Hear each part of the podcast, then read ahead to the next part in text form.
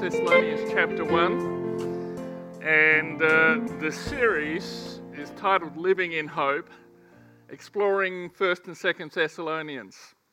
As Norm has already touched on this morning, uh, we await the second coming of the Lord. And this is a theme that appears in both 1st and 2nd Thessalonians. They're a church that has been formed in a fairly short time relative to Paul's other mission journeys. Uh, we'll touch on that a little later. But they've been born into opposition and persecution, and uh, yet they show really that they're, they're a model church in many aspects in terms of the things that are revealed to, here, to us here. But Paul writes to encourage them and uh, we'll cover various aspects. As Norm mentioned, our title for this morning is Transformed by the Gospel. Really, verses 1 to 10 are a whole unit. Uh, there's a, a, an overlap and a repetition, uh, but there was too much in it to do all 10 verses, so uh, we'll be f- full uh, seeking to do just these first five verses, but I'll give you an overview of the book as well, of First Thessalonians as well, so we know where it's coming. Okay, Paul and Silvanus and Timothy to the church of the Thessalonians in God the Father and the Lord Jesus Christ, grace to you and peace. We give thanks to God always for all of you making mention of you in our prayers, constantly bearing in mind your work of faith and labor of love and steadfastness of hope in our Lord Jesus Christ in the presence of our God and Father. Knowing, brethren, beloved by God, his choice of you, for our gospel did not come to you in word only, but also in power and in the Holy Spirit and with full conviction, just as you know what kind of men we proved to be among you for your sake.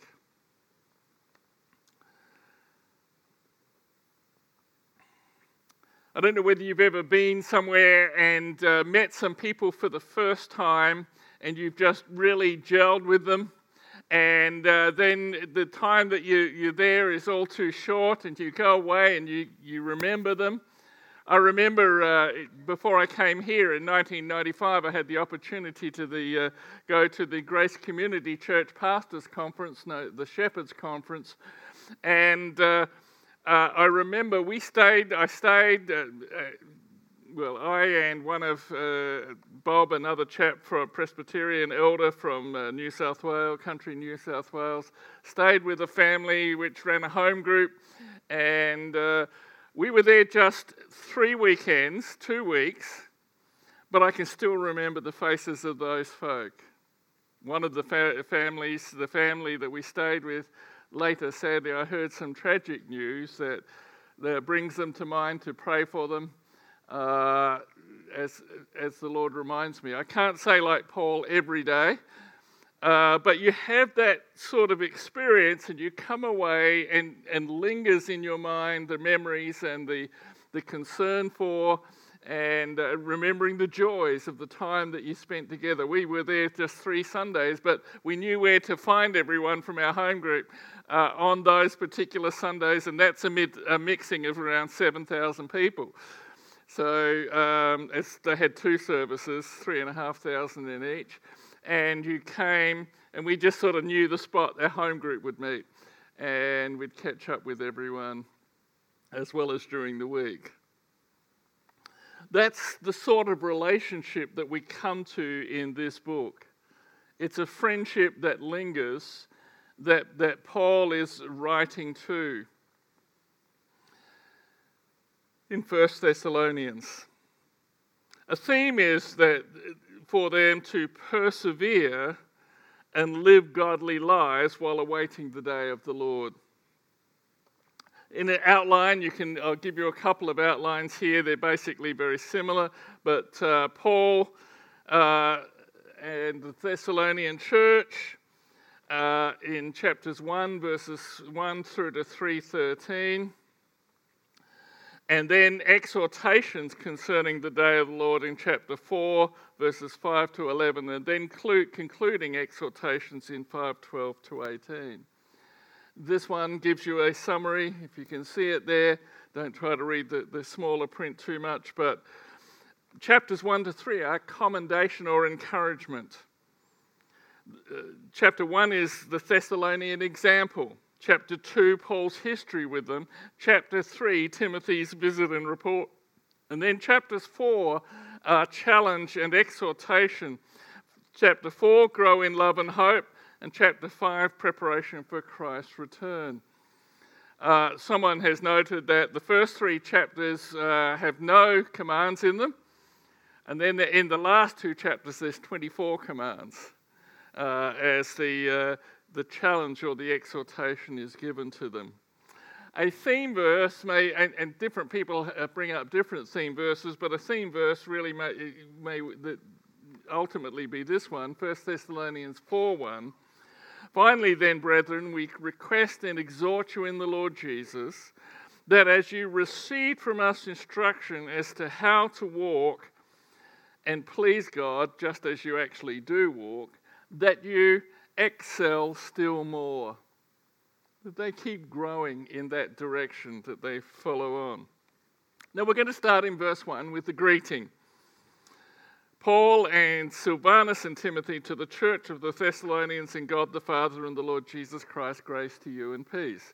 Now we could skip over that, and a lot of sermons do, but I want you to notice uh, certain things. Firstly, there's no additional word of identification like apostle, brother, bondservants, etc., which you'll find in most of Paul's other letters, because all three men are known and loved by the Thessalonians.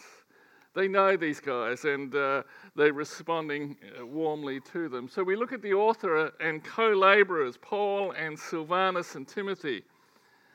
Paul, the writer of this uh, epistle. Paul, uh, Bruce Hurt notes that Paul is from Latin paulos, meaning little or small. Some people have concluded from that that Paul was a small man. We have no actual evidence that that is the case, but before his Damascus Road experience, he was known by his name, Hebrew name Saul, uh, or Shaul, if you, if you were doing it in, in uh, Hebrew in Greek it's salos, which means desired, asked, or asked for. Paul is always referred to Saul in Acts until his clash with Bar Simon Bar Jesus at Paphos, when Luke suddenly writes in Acts, uh, sorry, uh, 13:9, but Saul, who was also known as Paul, filled with the Holy Spirit, fixed his gaze on him. It was a, an act of uh, uh, standing against what uh, Jesus, Simon Bar Jesus was, uh, was doing at that time. From this point on in Acts and in his letters, he's always referred to as Paul. The other two are Silvanus, who you might know as Silas, that's his Greek, Hebrew name. That's where he was well known in the church of Jerusalem. He's a long and experienced companion of Paul. He traveled with Paul on his second missionary journey and was imprisoned and set free with Paul in the Philippian jail. And you can remember they were singing hymns at midnight when the earthquake struck and the doors were opened. And uh, the jailer feared for his life that they had fled, but uh, Paul assures him that they are all, st- all the prisoners are still there, and then leads the, uh, the, the, the jailer and his family to the Lord.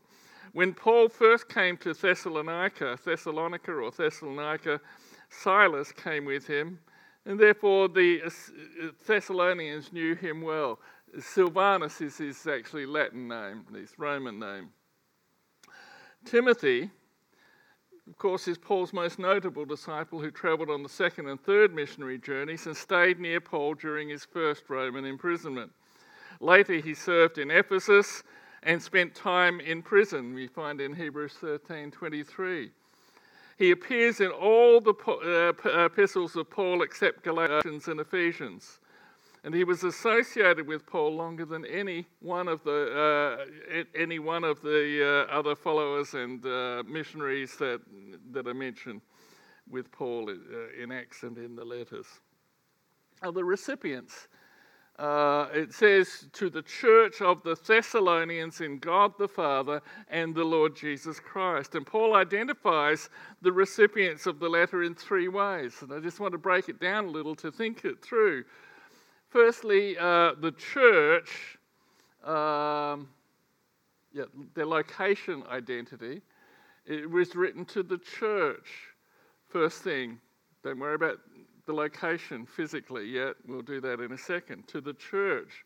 And it's the ecclesia. It, from ek, meaning out, and kalein, to call or summon. Originally, it's with a, a, a, secular meaning, an assembly of citizens regularly summarized. It was used in the Greek Old Testament to speak of the synagogue, uh, synagogue being synagoge, uh, again coming together, called together. Uh, but it begins to take on a nuance in the New Testament. Uh, and Thomas Constable notes a local church is a group of people called out by God from the massive humanity to a life of separation to Him. That's who they are. They are the church. This is the living body of Christ in this location. And of course, the location physically is of the Thessalonians. Thessalonica today is actually in Greek Thessaloniki, big city. It was then, and it's the, now the, it's the second largest city after Athens in Greece.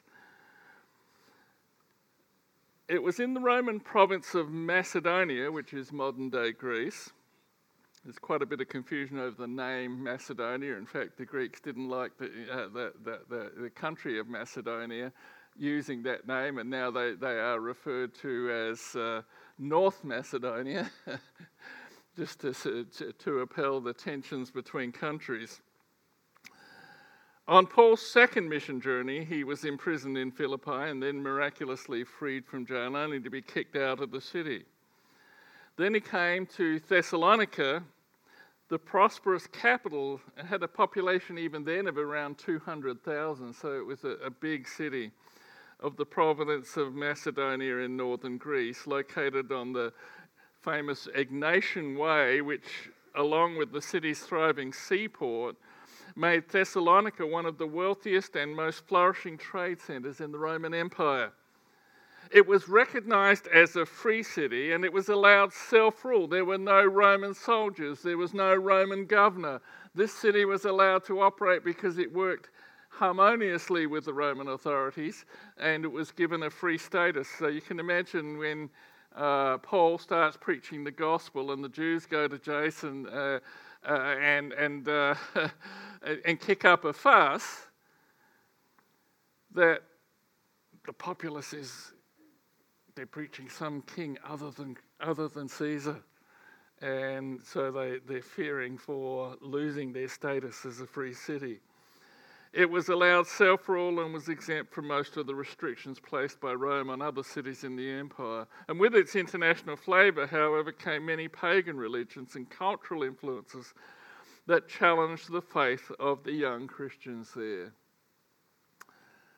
And by the way, I'll just mention there, uh, Acts 17 records that Paul preached in the synagogue for three Sabbaths. So most commentators conclude that Paul was only there for three weeks at the most. Well, actually, three Sabbaths is like at the time I was in Los Angeles, which was two weeks, but we were there for three weekends. So some people even say two. He was only there two weeks.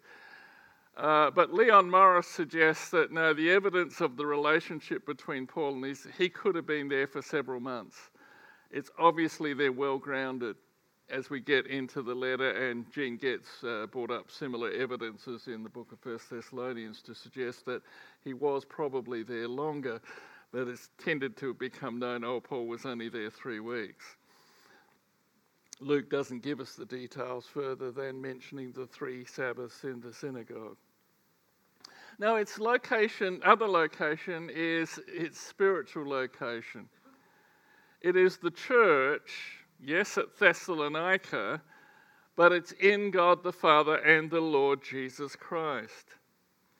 As one commentary says, here is one of the simplest statements we have about the true nature of the church, Christian church. It is a company of believers in a particular place who affirm they are children of God their Father and who acknowledge Jesus Christ as Lord. And this is important. No matter our sphere of trouble or pain, as believers, we need to remember the spiritual sphere in which we also live as those who are in God the Father and in the Savior, the Lord Jesus. Paul, uh, John, the Apostle John writes in 1 John 5:20, and we know that the Son of God has come and has given us understanding so that we may know him who is true, and we are in him who is true, in his Son Jesus Christ. This is the true God and eternal life. That's our identity, that's our location. It's not we are the church in Forestfield, but we are ultimately the church in Jesus Christ. We are the church that is in God. What, what a tremendous reassurance. What a source of hope. And we know that He's coming again. And so that's the source of our hope. Then we look at the salutation grace to you and peace. Now, it, it's a standard letter form of the first century, but Paul made it uniquely Christian by substituting the word for greeting, which is chairein, uh, with the word for grace, charis. Similar sound, but it has a significantly different uh, meaning. As, as uh, Leon Morris says, the change in the Greek form, though slight in sound, chairein to charis, is great in sense. Grace fundamentally means that which causes joy, a shade of meaning we may still discern when we speak of a graceful action of, or the social graces. It means to it comes to mean favor, kindness, and then especially God's kindness to man in providing for his spiritual needs in Christ. Peace, uh, eirene, is the Greek equivalent of the Hebrew shalom, meaning favor, well being, and prosperity in the widest sense, especially prosperity in spiritual matters. God's grace is the basis for and leads to our peace. We read in Romans 5:1, therefore having been justified by faith, we have peace with God through our Lord Jesus Christ. Jesus said in John 14, 7, Peace I leave with you, my peace I give to you, not as the world gives, do I give to you. Do not let your heart be troubled, nor let it be fearful because you have a settled relationship with God. Philippians 4 7, after telling us to give thanks for, for uh, in everything, give thanks, he says, and the peace of God, uh, which surpasses all comprehension, will guard your hearts and your minds in Christ Jesus.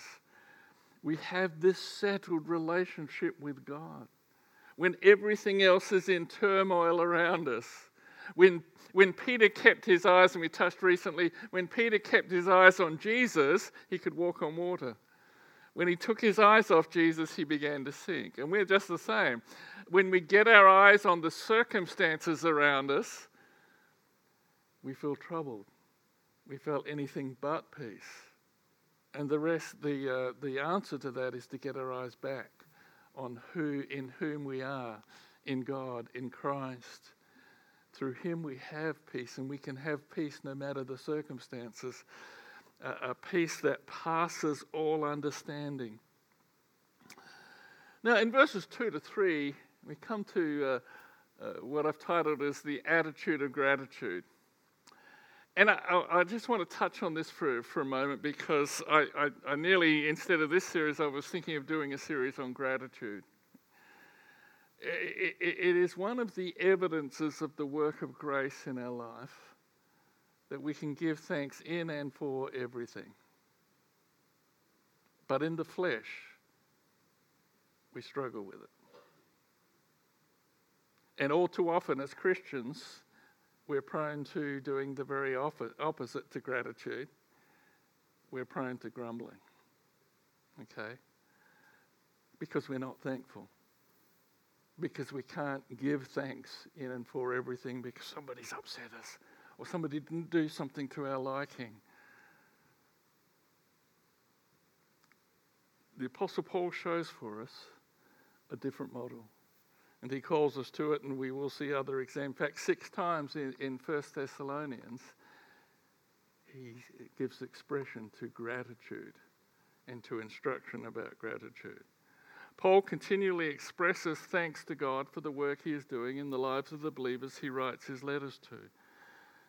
As Paul Apple notes, the missionary team, Paul, Silvanus, and Timothy, want to express their bond of connectivity with the believers back in Thessalonica.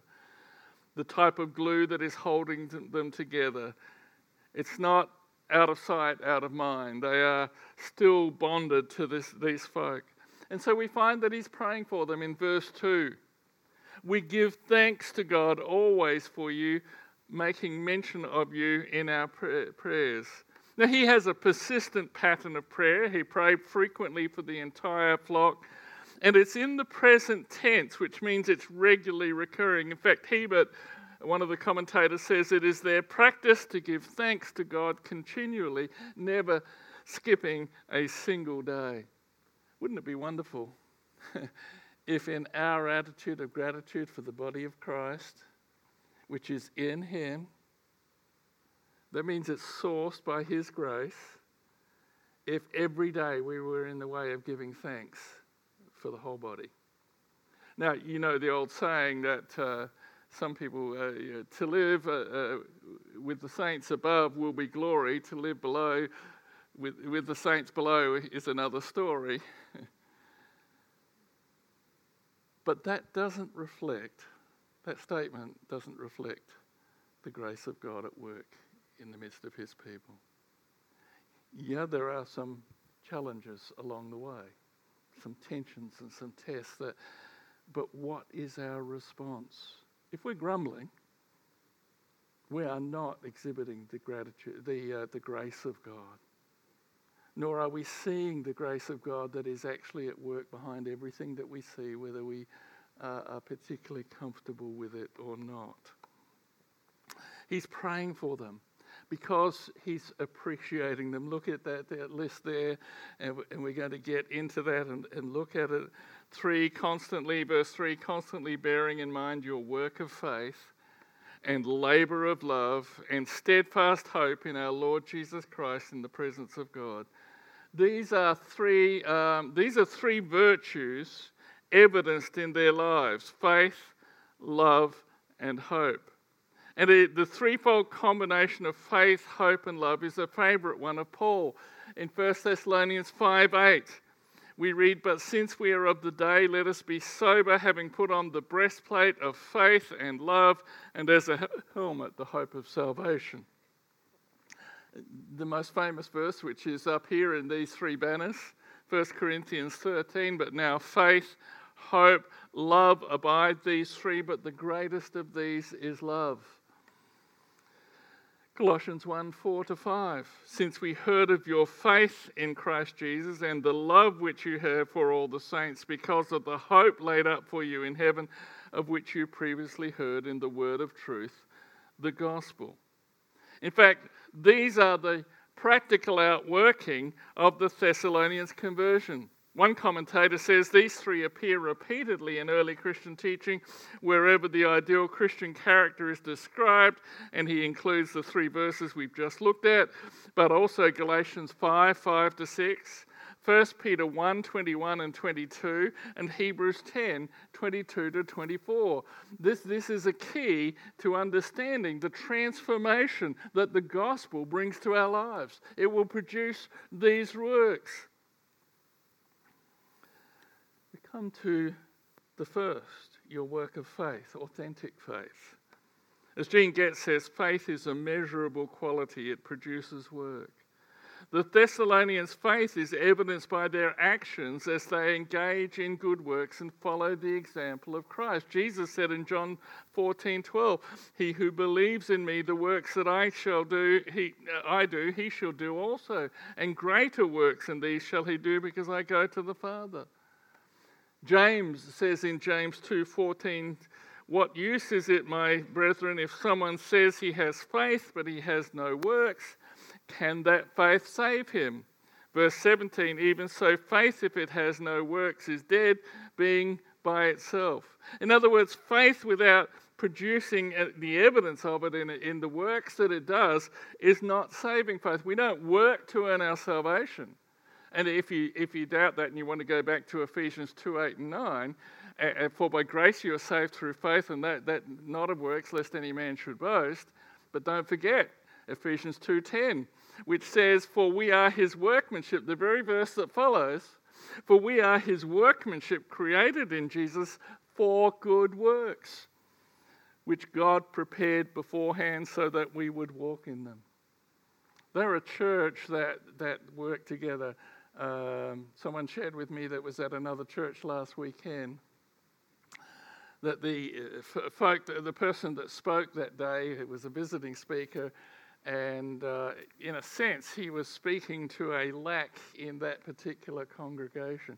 He, he, he mentioned that everything that was being done by that church was being done by two or three people. And he emphasized, but the, the work of the church is the work of the whole church. If you go to Ephesians 4 11 and 12, we're given apostles, evangelists, pastors, and teachers for the equipping of the saints to do what? The work of the ministry. So if only a handful do it, and I, I thank God that that's not a message I'm wanting to uh, say to you here today. I thank you, God for the amount of work that is being done by the body at large in different ways, in different areas. But the work of the body is not the, the minister who we pay to do our work. It is the work of the whole body caring for one another, and this is what this church was like. And in fact, it comes out of the second, which is a love that labors, and the labor, and the word is kopu, toil in Greek, and it's a toil that is prompted by the love for Christ.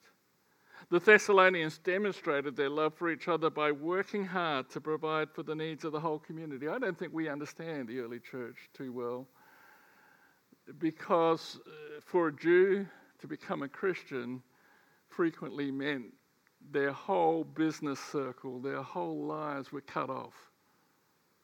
And they became poor. Uh, for Gentiles as well, because they're opposed and, and, and drawing away from the pagan religious practices, their, their, their circle is being reduced. And they're having to support one another and encourage one another. The Thessalonians' love for God and others is demonstrated through their hard work and dedication to service. As Gene Getz notes, love is an action word. It involves far more than feelings and compassion. It too is measurable in a church. And he says, Note the following ways in which the scripture indicates that we demonstrate love love causes us to do our part in building up the body of Christ, Ephesians 4:16. Love serves others, Galatians 5:13. Love bears with others, Ephesians 4:2. Love helps carry another person's burden, Galatians 6:2. Love encourages others, 1 Thessalonians 5:11. Love submits to others, Ephesians 5:21. Love forgives, Ephesians 4:32, and love offers hospitality, 1 Peter 4:9. As Kenneth Larson says, believers would do well to check their lives and schedules and notice what they do for others out of pure love. The church is not, he says, is not a club we join, a retirement plan we subscribe to, or a competition we enter to win a trophy. It is a family of love where we serve one another. This is possible only because of our relationship with God. And the third area that Paul mentions is a hope that endures. and steadfastness of hope in our Lord Jesus Christ in the presence of our God and Father. Literally, it is patience of hope. The word Greek word here is hupomenes, which means to remain under. They endure under the circumstances because they have a vision that looks to the promise, to the assurance of the promise. David Guzik says their hope in Christ produced patience, which is the long suffering endurance needed to not only survive hard times, but to triumph through them. This is not a passive endurance, but as one writer says, it's a heroic constancy. No matter what the obstacle, hope always looks forward beyond now to a future. For the Thessalonians, as for all believers, hope rests in God's promised eternity. And this assured future makes faith, work, suffering, and love possible. Hope looks to something that is sure, but just not here. It is coming. It is coming. In 1 Thessalonians 1:10, this second side of this, uh, this passage, uh, Paul says, And to wait for his Son from heaven, whom he has raised from the dead, that is Jesus, who rescues us from the wrath to come in the midst of their tribulation and persecution and suffering, they lived with their eyes on that hope. The psalmist says it in Psalm 27, verse 14 Wait for the Lord. Be strong and let your heart take courage. Yes, wait for the Lord. And you see, we find in verses 4 and 5 that the key issue is the, the evidence is that there were changed lives. Knowing, brethren, he says, since we know the Thessalonians' response to the preaching of the gospel in, the midst, in their midst constituted indisputable proof of their salvation. The gospel is more than facts. It's part of an effective, life stirring energy that God uses to change our lives for His glory and to spread the gospel to others. And he says in verse 4 You were chosen by God, knowing, brethren, beloved by God, his choice of you. Now, this is a, a, a, a thought and a doctrine that stumbles many, and uh, arguments go on in theological circles over it. But I like what John Stott said here. He said, To whatever denomination or tradition we may belong, the doctrine of election causes us difficulties and questions.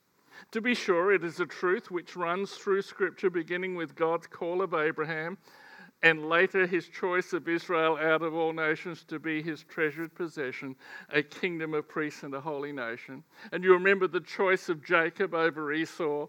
And many people said, Well, you know, I don't get that. Why does God do this? This vocabulary is deliberately transferred in the New Testament to the Christian community. Moreover, the topic of election, he says, Stott says, is always introduced for a practical purpose to foster assurance, not presumption, holiness, not moral apathy, humility, not pride, and witness, not lazy selfishness. But still, no explanation of God's given is given except God's love. In 1 John 12 13, we read, But as many as received him, to them he gave the right to become children of God, even to those who believe in his name, who were born not of blood, nor of the will of the flesh, in other words, not just our will, but of God. Paul Apple says election is the only way any of us would ever come to know the Lord Jesus. We were enemies in need of reconciliation with the mighty God of the universe. We were dead and unable to respond, spiritually dead, he's talking about, of course. We were lost and unable to find our way. We were blind and unable to see. We were in bondage and unable to escape. In fact, uh, 1 John 4:19, it's only down here in the small print on the right, but we love because he first loved us. Ralph Wilson touches on the same mystery. He says there's a mystery in God's choosing or election. Why is one group receptive but not another? We all uh, muse over that. The gospel is open to whosoever, Mark 10:32, but no one can come unless the Father first draws him, John 6:44. We are called to declare the gospel to all nations, Matthew 24:14, 28, 19 to 20, Luke 24:47. But people cannot understand the word unless God opens their eyes to it, Luke 24:45, Acts 16:14, and 26:18. He had chosen them. It's evident by the evidences that he's seeing. And uh, it's a transforming gospel. For our gospel did not come to you in word only, but also in power and in the Holy Spirit and with full conviction. Just as you know what kind of men we prove to be among you for your state. As John Stott notes, of course, it did not come by itself. It did not drop by parachute from heaven. No, Paul, Silas, and Timothy bought it. Before they arrived in Thessalonica, there was no church. When they left, the church had been planted and had taken root. How did this happen? The planting of the church was the direct result of the preaching of the gospel, which Paul now depicts by four expressions. And I've taken out the third of those expressions and made it the heading point, if you like, because it is ultimately the issue by which the other things happen, and that is the Spirit's work. It is in the Holy Spirit. It is a message by the Holy Spirit, a living person who works within the heart of the hearers to convict, to comfort, and to instruct.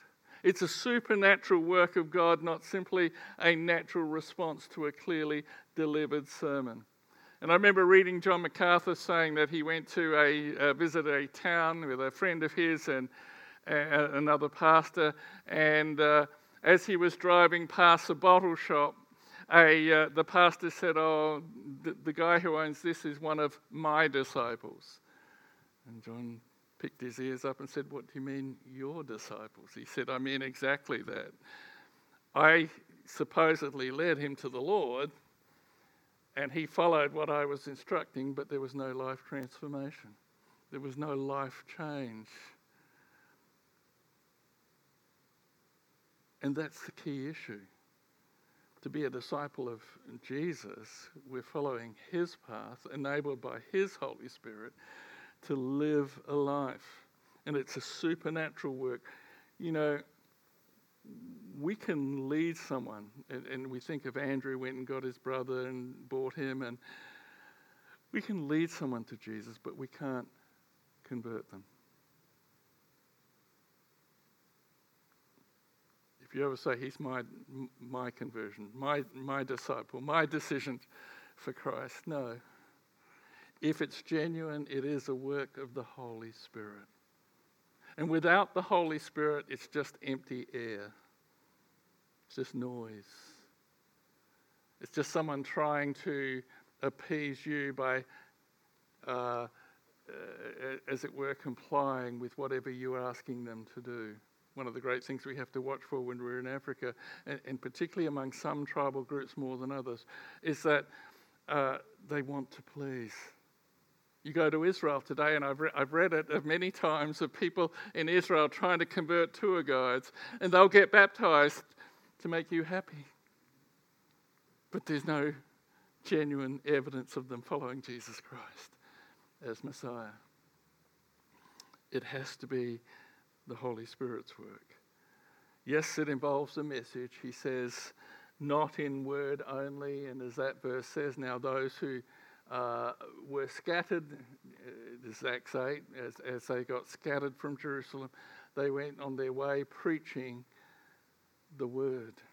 And it involves word. The true gospel did not come with words only, but it did come with words. The gospel itself is a, a word or a message, indeed, the word the gospel has a specific content. That's why it must be articulated or spoken. Romans 10 9 and 10 says how faith comes by hearing, and hearing by the word. And then goes on to say how we need preachers to go out. The word has to be given. But notice the effect. But it was also in power the Thessalonians were transformed by the power of the Holy Spirit who worked in them to produce fruit and bring conviction of sin. As David Guzik notes, the gospel is not a matter of mere words. In modern culture, there's an overflow of information or entertainment that often only amounts to mere words. Yet the gospel is more than words, it has power. In 2 Corinthians 4 6 and 7, we read, But we have this treasure in earthen vessels, so that the power, the surpassing greatness of the power, will be of God, not of ourselves. We're fragile. The power is not from us. The power, if anything happens in the transforming uh, distribution of the scripture, is because the power of God. Are we convinced, though, of the power of the gospel? Paul says in Romans 1:16, "For I am not ashamed of the gospel." And sometimes when we're hesitant to speak up, it is almost as though we're ashamed of the gospel. Oh, it's offensive. It might upset people. But Paul says, I am not ashamed of the gospel, for it is the power of God for, for salvation to everyone who believes, to the Jew first and also to the Greek. Now, this is a little bit of a cheeky note, but I, I want to share it. Paul Apple uh, reflects his, his viewpoint, but I think there's a, an interesting point. He says this psychology doesn't offer the power to change lives. And he tells how he heard a presentation years back from a psychiatrist who admitted how hard it was to change people's attitudes and behavior, even if they wanted help. I liked, he says, his joke about psychologists. Have you heard how many psychologists it takes to change a light bulb? Only one, but the light bulb must really want to change. I met a guy in, uh, and I've mentioned him before, but I met a guy in, in, in our, my first year in Kimberley in South Africa. Uh, our, our pastor's course was being held inside the prison. But it, it, was in the outer area of the prison, it was in the uh, prison guard's dining room. And one of the church leaders came to me and he said to me, he said, uh, Pastor, I, I, want you to know I used to be on the other side of that wall. That was the secure wall. I used to be on the inside. And he said, when Christian groups came, uh, I ran away. I didn't want to know and be a part of it. But he said, God kept chasing me down. and here he was on the outer part as a church leader sharing with us and wanting, wanting me to know of the transformation that had taken. He didn't want to be a part of it, but the power of God had tracked him down and changed him.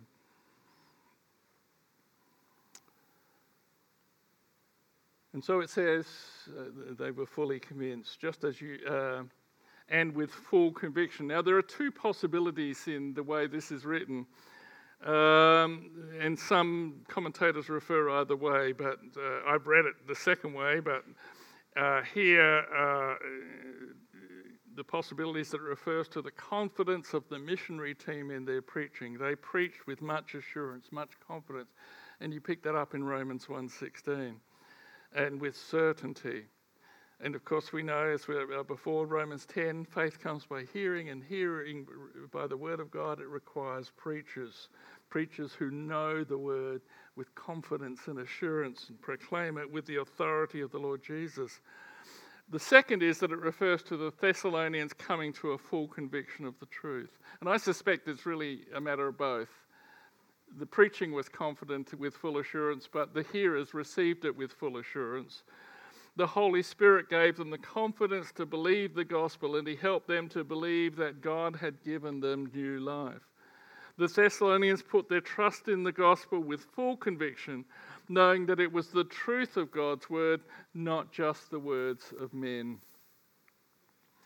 And we get a clue to that in, uh, verse, in the last part of verse 5. Just as you know what kind of men we proved to be among you for your sake, they were exemplary agents.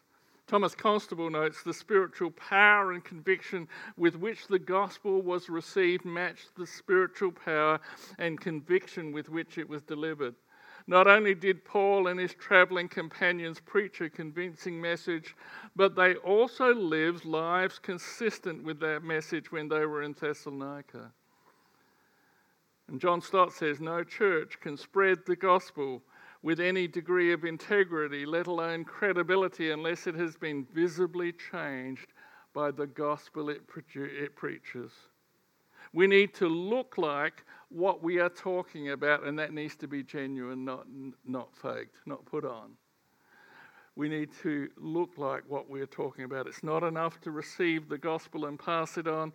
We must embody it in our common life of faith, love, joy, peace, righteousness, and hope. So it's not just about Sunday, it's Monday through to Sunday as well. Monday through to Saturday, if you like, as well. That, that what people see of us reflects the gospel that we proclaim to believe and are proclaiming to others to offer them the hope. If they don't see the hope in us, then we undermine the very message that we are desiring to proclaim. Some people say, avoid the, uh, uh, uh, you know, I'll, I'll just live a life of witness. Okay? Well, we're called to proclaim the witness as well as to live the life of witness. Uh, and, and, people need to be able to see in us that which is marking the character of Christ so they know even before we open our, uh, our mouths. And for some, that will be repulsive and it will call them, cause them to oppose you and to mock you and, and, and to do all that kind of thing. We're working with a neighbor over the road whose husband was very anti God. And we got on fine with him, but he used to make little, little jokes on the side. And now we're finding out how much more he used to make those sort of comments within the family. Totally disrespectful, totally godless.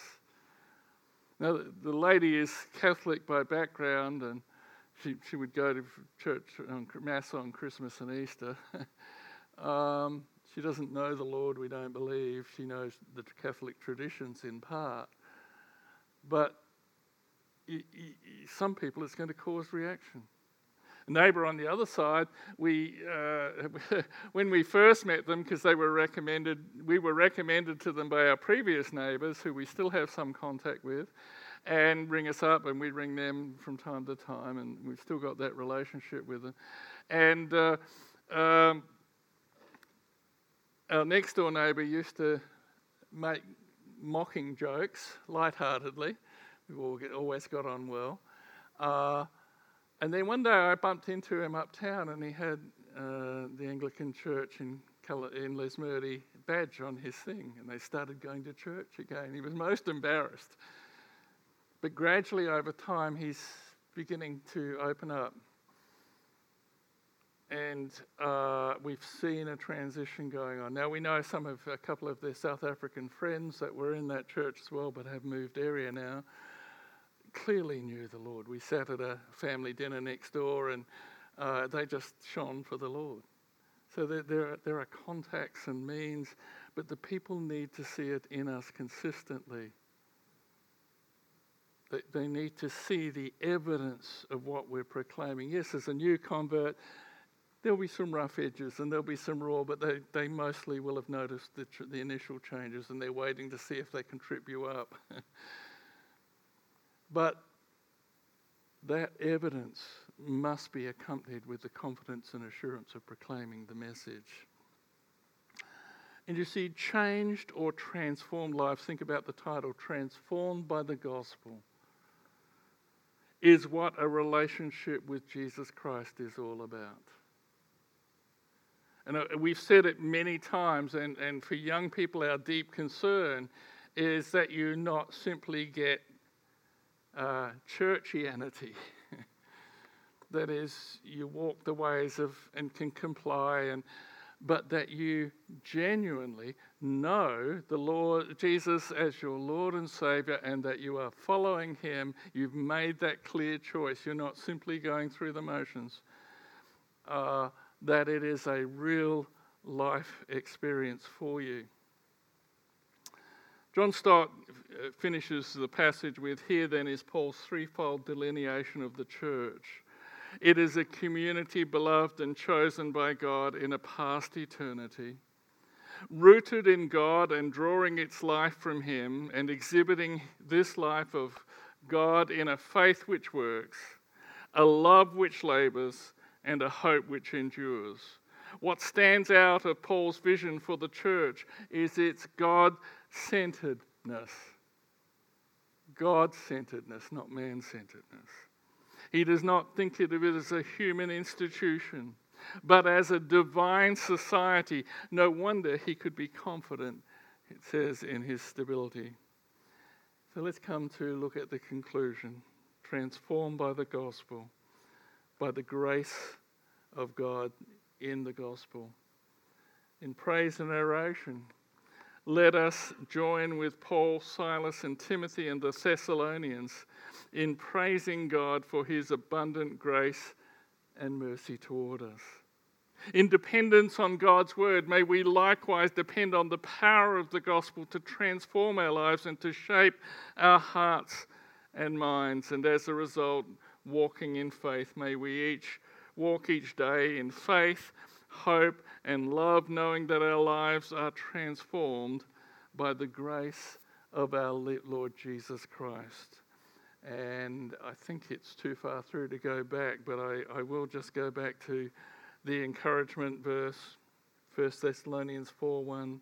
Finally, then, brethren, we request and exhort you in the Lord Jesus that as you received uh, from us instruction as to how you ought to walk and please God, just as you actually do walk, that you excel still more.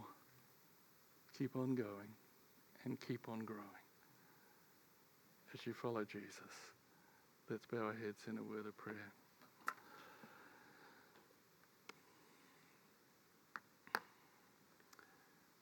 Heavenly Father, we, we just pray that these things we've observed in the various elements and lists, that we would know them as our real life experience. That you would give us the full assurance, the full confidence in the Word of God that we would begin to live in such a way as that others cannot but notice and we cannot but help but explain and give account for the hope that is within us, as Peter says in 1 Peter 3:15. Father, we pray for your transforming work. We pray for your conviction of sin where sin is hindering our witness and it may not be the big things that we see of the sins of the world, it may be the things of the sins of attitude within us that prevent us from having a heart of gratitude and cause us to grumble. And Father, we pray that you would Fill us with the hope and the assurance and the joy of knowing you that it would be evident in our midst as a people that there is a transforming work of God going on in this place. People may not understand it, some will be repelled by it, but others will be drawn. And Father, we pray for that work in our midst. Pray that gospel.